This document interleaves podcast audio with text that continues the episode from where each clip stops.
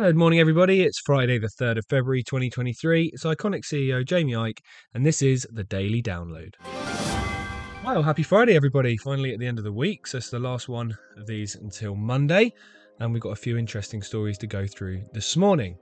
This one from the Daily Mail Online here in the UK, in probably the most predictable headline ever. I think many of us are sh- shocked, I should say. Not shocked, let's be honest. Gender neutral toilet was more favourable to men, says judge, as he rules town council against discriminating women. Now, I don't know about you, but I, I saw this coming. I, I honestly did. I thought that gender neutral toilets would probably be something that men would favour over women, mainly down to the fact that men are stronger invariably, and therefore would more easily overpower a woman and take advantage, which is, I, I, completely understand the fears of most women, and that's why they're against these. And it's astonishing that so many people aren't. I find it truly astonishing. And I actually find as a man, it's a very weird enterprise, to be honest. Um, I was in a gender neutral toilet once in Sweden because so many restaurants over there have them. And it's weird it's really weird. Uh, you're washing your hands next to a woman. You're stood having a, a wee at the urinal with a woman stood behind you washing her hands, and it's it's just odd. It feels very uncomfortable, and I didn't like it. So I can completely understand why women don't and don't want it. And I think it's our duty, if it's a man's duty to protect and look after women in their lives, and and indeed women in general, then we need to fight back against this because I've spoken about this many a time on this podcast and on my show that this is an ideology being pushed by a very small number of people. Um, I saw a clip last night from an interview on GB News with a lady who was talking about the fact that the Labour leader in the UK, Keir Starmer, can't describe what a woman is. He can't articulate that. He says he doesn't know. Now, to do basically what he's doing is he's pandering to a very very tiny percentage of people and in doing so alienating 50% of the population that just happen to be women which is a biological female. We all know what a woman is. People's thoughts and people's ideologies can't change biological facts. A woman is what a woman is. You can't just change your gender. I've got quite strong views on this and i think i'm absolutely tired of having to you know, people biting their tongues, people coming out like they, Richard Madeley did this week and apologised for misgendering Sam Smith. Sam Smith's a man, clearly a very disturbed and very confused man who needs help, not to be made the poster boy of this ideology that they're trying to push on the world and trying to push on young people. It's really, really simple. So this story is quite.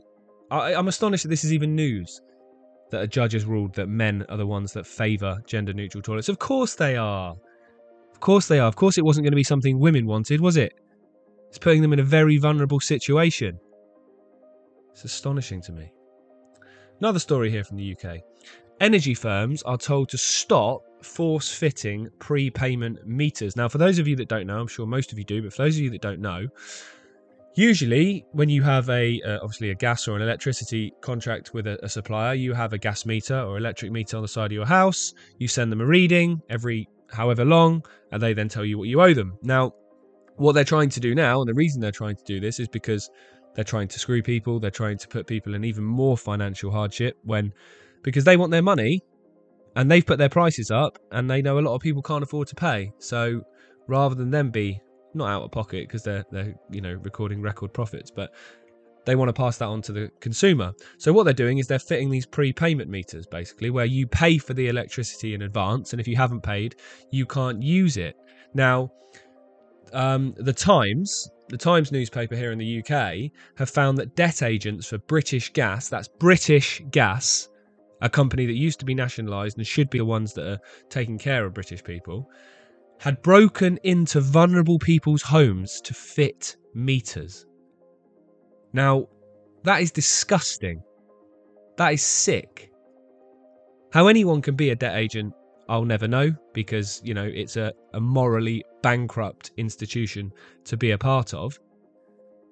Because you're literally going into the houses or knocking on the doors of people who clearly need support, clearly need help, clearly don't have the money to pay. You know, yes, there's people that skirt around the law and try and not pay things, but the majority of people that end up defaulting on uh, either mortgage payments or car payments or, or energy bills or other various things, they're not there because they can't be bothered to pay. They're there because they can't pay. So then what they do is they put more interest on the payments, which means they spiral out of control. Then they send a thug who's not good enough to be a professional boxer to come round to your house to try and intimidate you into paying money that you can't afford. And if you can't afford afford it, they come into your house and take goods and belongings that are of the value of whatever it is that you owe. They come in, they lie, they say they've got authority, they say they've got rights, which they don't. And they intimidate vulnerable people. That's what used to happen. It seems to have gone one step further now that they're actually breaking into people's houses and fitting these prepayment meters, enforcing this upon people, ensuring that they cannot get the heating and the warmth and therefore the gas, electricity to cook meals, to run fridges, to um, you know wash clothes, all those things that are needed. They can't afford to do that. And they won't be able to do that with these prepayment meters. So that's sinister enough that the meters, and it's even more sinister that they're sending in enforcement agents into vulnerable people's homes. So when I hear the word vulnerable, I'm thinking elderly, I'm thinking, you know, single mums of young kids, people that are not going to stand at the door and fight back. You know, if someone wants to knock on my door and try and get in and fit a prepayment meter, then I'll fancy my chances. But mo- a lot of people don't, and a lot of people are vulnerable because they're intimidated by authority. And these people prey on that. I've met enforcement agents before, I've seen them before. They're just playground bullies that have never grown up out of high school. They're, you know, the profession is morally bankrupt, and how anyone can do it and sleep at night, I don't know. This is a story from the Daily Express here in the UK. Fresh humiliation for the Royal Navy in Britain as £3 billion flagship aircraft carrier now needs even more repairs. Now, this is the um, Her Majesty's Princess of Wales aircraft carrier, which is just basically a giant uh, boat that fits aircraft on it to take them around the world to shoot people and drop missiles and kill innocent people most of the time. So, hardly something that we're going to want, you know, you want in great shape. But what this goes to show is either one of two things because this is an, this is so, so many times this has happened. Um, so many times this has happened in terms of um, this particular, you know, the navy this, and a military industrial complex in general, both sides of the Atlantic, is weapons abort. They don't work. So either two things are done here: either money's being spent on a bunch of rubbish, or it's being deliberately done and it's being wasted and it's being you know ciphered off into various different places. So it's either incompetence or it's corruption. Either way, it's not a great look, is it? When there's people on the street, when there's people going hungry, when there's people who can't afford to heat their homes and having enforcement agents, as I've just said, go in to fit prepayment meters, and you're spending three billion pounds on a ship that doesn't work. So it's not like that's giving people some, you know, peace of mind because, as we always know, the Russians are coming. That's what we're told anyway. So at least we've got a good military to, to block them, to fight them if they invade. Well, we haven't. That's clearly been shown because they can't even build a ship. And they're also spending billions of pounds of taxpayers' money, of our money, that could be used to look after the elderly, look after the vulnerable, look after the people that need our support. Instead, it's going to military um, companies that are, you know, producing these products and things that clearly don't work. So one way or the other, whatever way you look at it, it ain't great. It's not a great look, and it's not something that we should be happy to accept. Uh, the final story I want to talk about today is actually a story that I wrote myself. It's up on Ickonic at the moment. Um, I won't go into too much detail on it because I don't want to get into a, a fist fight with, with anybody. But what I want to talk about here, just to finish this up this week and give you something to think about over the weekend, is we complain about the establishment all the time, and rightly so. It's corrupt, it's disgusting in the way it carries on. But it's efficient and it's organized. And although they may have their, you know, the right, the left, the center, they may disagree on so many things or apparently disagree. When it comes to things that are the agenda, they're in unity against us. That's why they always get somewhere with it.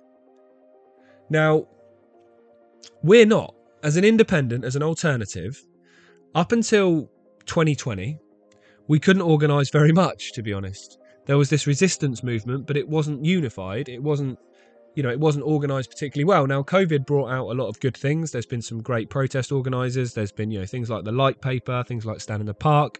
I'll add us in there as well. Things like Ickonic that have come out that are there and are organised and are efficient and are doing good work. But what I still what still plagues the independent media and alternative media is infighting between people. What I find is that my attitude, which is free speech for all, and everyone has the right to an opinion, you have the right to disagree. But if ultimately our agenda is to make the world a better place and to bring down this system and, you know, implement a new one free of corruption that's much more fair, that works for the people rather than for the rich, as long as we can agree on that, the details and the, the finite, you know, belief systems of everything else, we can probably go back to arguing later. But in the alternative, it seems to be like this. You know, someone says something I can agree with, or someone can agree with 95% of what they say. But if they're not a flat earther, or a vegan, or a pro Trump supporter, or anything like that, they then all of a sudden get dismissed, called a shill, called controlled opposition.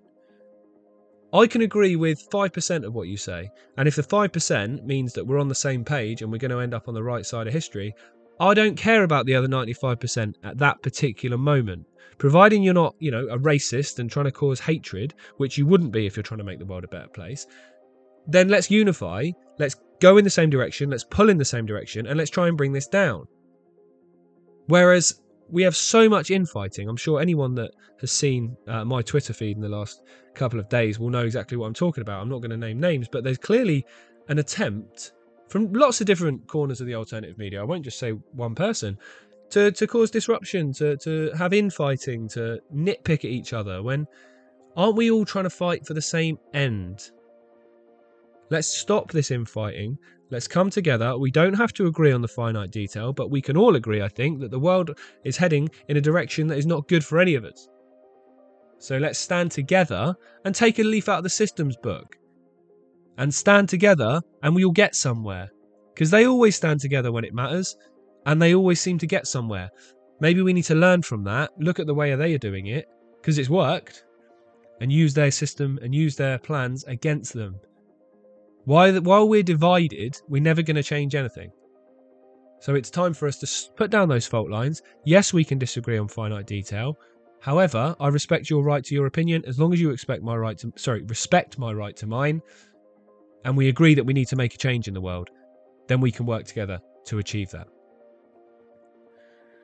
Today's inspirational quote to leave you with is from Amanda Gorman. There is always light, if only we're brave enough to see it if only we're brave enough to be it.